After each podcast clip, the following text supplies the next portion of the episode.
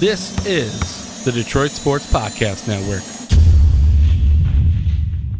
And now joining me on this Detroit Sports Podcast Network special edition is Tony Paul of the Detroit News. Tony, how's it going today? Very good. How are you? Hey, very good, and thanks for joining me today on this special edition. Now, I wanted to look at, first and foremost, the Indians and what they've done to the Tigers. They have had the Tigers number all year long, extending their win streak against the Tigers to 10 on Monday night. Now, in your opinion, Tony, why have the Tribe had the Tigers number thus far this season? Yeah, it's it's tough to say. I mean, you, you just don't see that in baseball very much. Even if it's a really good team against a really bad team, you're not going to see extended winning streaks like that. It's kind of fluky. But you know, if you look back at previous seasons, the Tigers have, have done that to other American League Central foes too. They did it with the Royals for several years in a row. They did it with the Indians several years in a row. Um, when they were winning the divisions, they did it with the next closest competitor a lot of times. So, you know, it's just it's one of those things. The Indians are uh, I think, a better ball club than I gave them credit for at the beginning of the season. Their starting pitching, which is young, has finally seemed to uh, evolve and you know and come of age a little bit. And uh, and for whatever reason, they've been able to to string these wins together, and they could be very important uh, come you know September when you know you think the Tigers will be calling for a playoff spot you know these games are going to be important. There's still nine games to go between the teams, so you, you never know how it's going to shake out. But it's it's kind of embarrassing for the Tigers that you know just 10 games into a 19 game season series, they've already lost the season series. It's it's pretty hard to fathom. It's been bad, Tony, to say the least. And now the tribe and they're hitting. Could that be the downfall of the tribe because they're counting on guys like Mike Napoli, on Juan Uribe to an extent as well? And seems like they have a lot of aging guys, and then Michael Brantley's on the shelf, who's their all-star, you know, left fielder. And it seems like they could use his bat too going forward at some point at least. Yeah, I, I definitely think that their hitting is is is is the offense for Cleveland is definitely playing above you know what it should be. Um, you know, I'm surprised that they are hitting as well as they are, but they, you know they've got Jason Kipnis is playing well again. Uh, you know, the the young kids, Francisco Lindor, Tyler Naquin. You know, they still have Carlos Santana. So, I mean, they've got some pieces, but uh, I, I definitely don't think they're as good an offensive team as they've been. But they've done it for such a long period of time now that you know eventually you have to consider them a legitimate threat. Um, uh, offensively, but I still think that the, the bedrock for the for the Indians is, is, is their starting pitching. And uh, if if these guys, young guys, stay healthy, yeah, I think they're they're legit. Now the the big question is with Cleveland is is how the young pitching will handle you know the stretch run. And you know, these guys are going to be asked to throw more innings probably than they're than they're used to than they've been used to in their career. So how will they hold up down the stretch? That's a big question. But uh, right now, so far, so good in Cleveland. Tony Paul of the Detroit News on this special edition of the podcast with me. And Tony, speaking of young starting pitching, how about Michael Fulmer? And you question how he will hold up in the second half of the season, too. Yeah, no, I mean that's uh, Michael Fulmer's been a godsend so far for the Tigers, and, and what a trade that ended up being. Uh, you know, for uh, you know getting rid of Yoenis Cespedes, which obviously the Tigers would love to have, but uh, they they definitely did some good work in in in restocking their minor league system last year with these trades. I mean, you you talk about Norris, you talk about Fulmer, Matt Boyd, Jacoby Jones. They did some pretty good work in in getting some good young talent. Michael Fulmer is, I mean, he's an all star. Uh, you know, they're going to announce the all star teams tonight or Tuesday, and uh, you know, he, he should be on that team. I mean, eight consecutive starts of zero or one earned runs allowed, which has probably never been done in the history of Tigers baseball that goes back well over a century. So, um, you know, he's got really good stuff. He reminds you of Verlander when Verlander was young. He's got the really, the really good firm fastball, the really good poise on the mound, and the really good wipeout slider and uh, you know they're going to watch his innings. They don't want him to throw too many, but uh, they might need him too. Uh, you know, to to pitch more than maybe they're comfortable with, because right now he's the one stable guy in that rotation. And Tony, you spoke about Fulmer making the All Star game for the Tigers. How many other All Stars do you think the Tigers will have this year?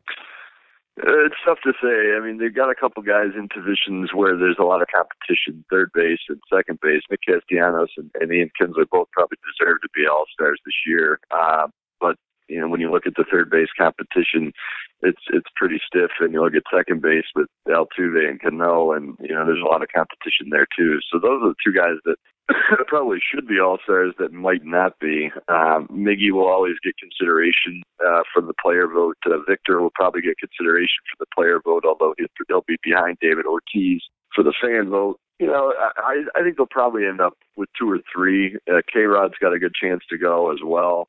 Um, you know, so I, if I had to guess, I'd say Fulmer and K Rod and probably Miggy will be your three, and I think Kinsler and, and Castellanos will probably be left out, which is unfortunate given the seasons that they're having. Now, has Kinsler been the club MVP so far this year? Because I really believe he has, Tony.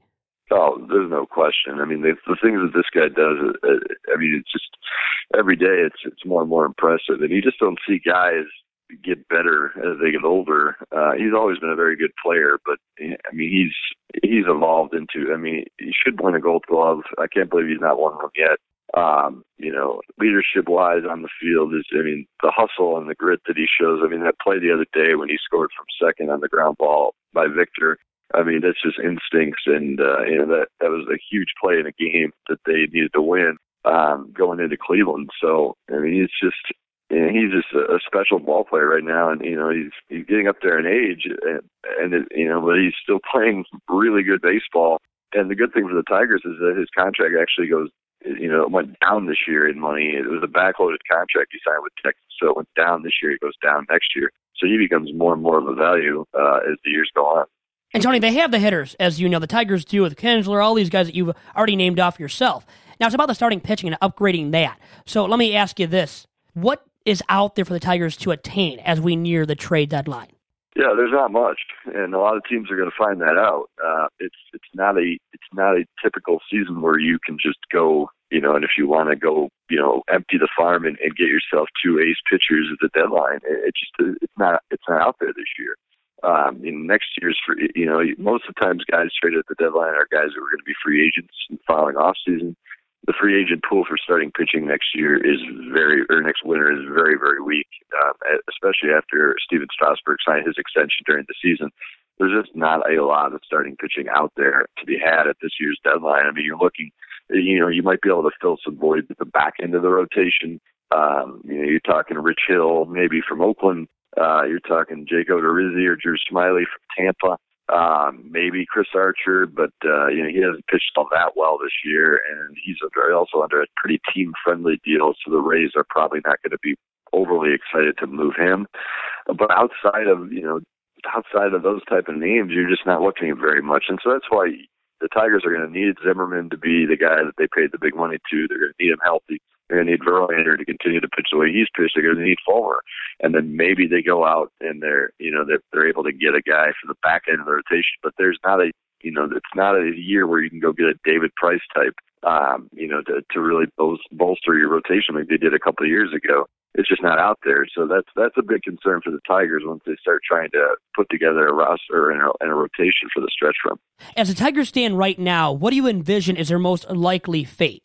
I think that they'll make the playoffs still. Um, I think that they're they've got the offense to do it. I, I think that if they're healthy and and get healthy, they're, they're pitching. They have enough in the bullpen, which is a plus. They haven't had that for a long time, um, and and they might be able to go get you know a guy like Jake Odorizzi or, or Rich Hill, and, and maybe get just enough. Uh, but uh, you know, right now it's tough to say they win the division, given how well Cleveland has played, not just against them but against everybody. I mean, winning 14 games in a row is is just I mean that opens some eyes, and so they're a very good team. So I I think the Tigers will probably end up in the wild card hunt. Um, I think they're better than most of the other teams in the wild card hunt, so uh, they might be headed for a, a one game playoff, and it could be a you know anytime you have a one game playoff, it could be a, a very quick postseason appearance. Tony Paul of the Detroit News on with me right now. And Tony, really quick, turning our attention to Sports Talk Radio and to 1051 and what happened there with 1051 deciding to, to cut the cord on the Sports Talk Radio experience last Wednesday. And I wanted to ask, I know you were on top of the story. You broke some of the news there with that happening last Wednesday and wanted to get your take on what you think ultimately led to the demise of 1051. Well, I think there's a lot of things at play, and it's unfortunate that it happened because I think there's enough. Uh, there's certainly enough, you know, enough listeners in this town and enough interest to have a second uh, FM sports talk station. I mean, Chicago's got it, New York's got it, Philly's got it, Cleveland even has it. Uh, you know, the smaller markets like that. You know, uh, a lot of things went wrong, and I think 1051 would admit that they made a lot of mistakes. Uh, the, for starters, they hung on. You know, they they kind of rolled with Mike and Mike. You know, they're an ES, they were an ESPN affiliate. They kind of rolled with Mike and Mike in the mornings uh, for way too long. It didn't get the ratings, uh, you know.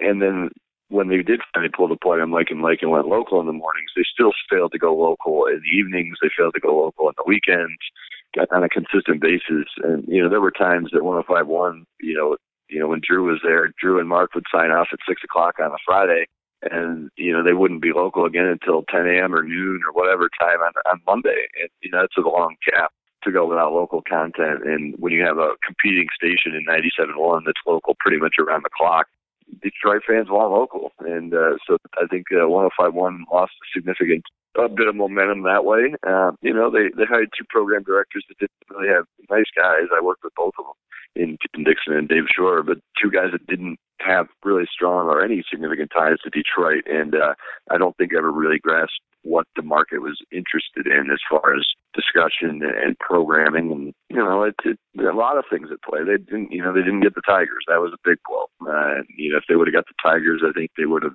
that would have leveled the playing field with 97 1 overnight so a lot of things at play. You know, I'm disappointed that they didn't.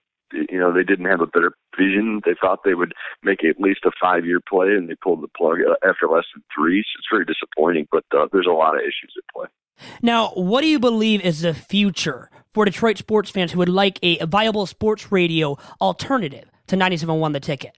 Yeah, I think someone eventually will come along. Uh, I think there'll be another probably another FM station that uh, down the road probably makes a play. Uh, you know, there's, I mean, 97.1 gets such good ratings uh, that uh, you know that there's going to be uh, it's going to be attractive for uh, other stations to try to get a chunk of it. Uh, you know, certainly 97.1 you know has its detractors, but they don't have other options, so they you know they listen anyway. So I think down the road, uh, eventually, uh, an F, another FM station will give it a shot. Maybe learn from the mistakes that 105.1 made. But uh, you know, it's it's tough. It's an expensive format. I mean, we, you know, it's a lot more expensive to uh, to pay uh, you know a, a dozen talk show hosts than it is to pay someone to spin music. So uh, you know, whoever does it's going to have to have a solid plan when they enter the market and and have a vision um, that was a little bit more uh, a little bit more focused than what 105.1 had. Hey, Tony, thanks for all the time today. All right, good luck to you, and we'll talk again in the near future. Thank you very much. thanks for having me, Blake.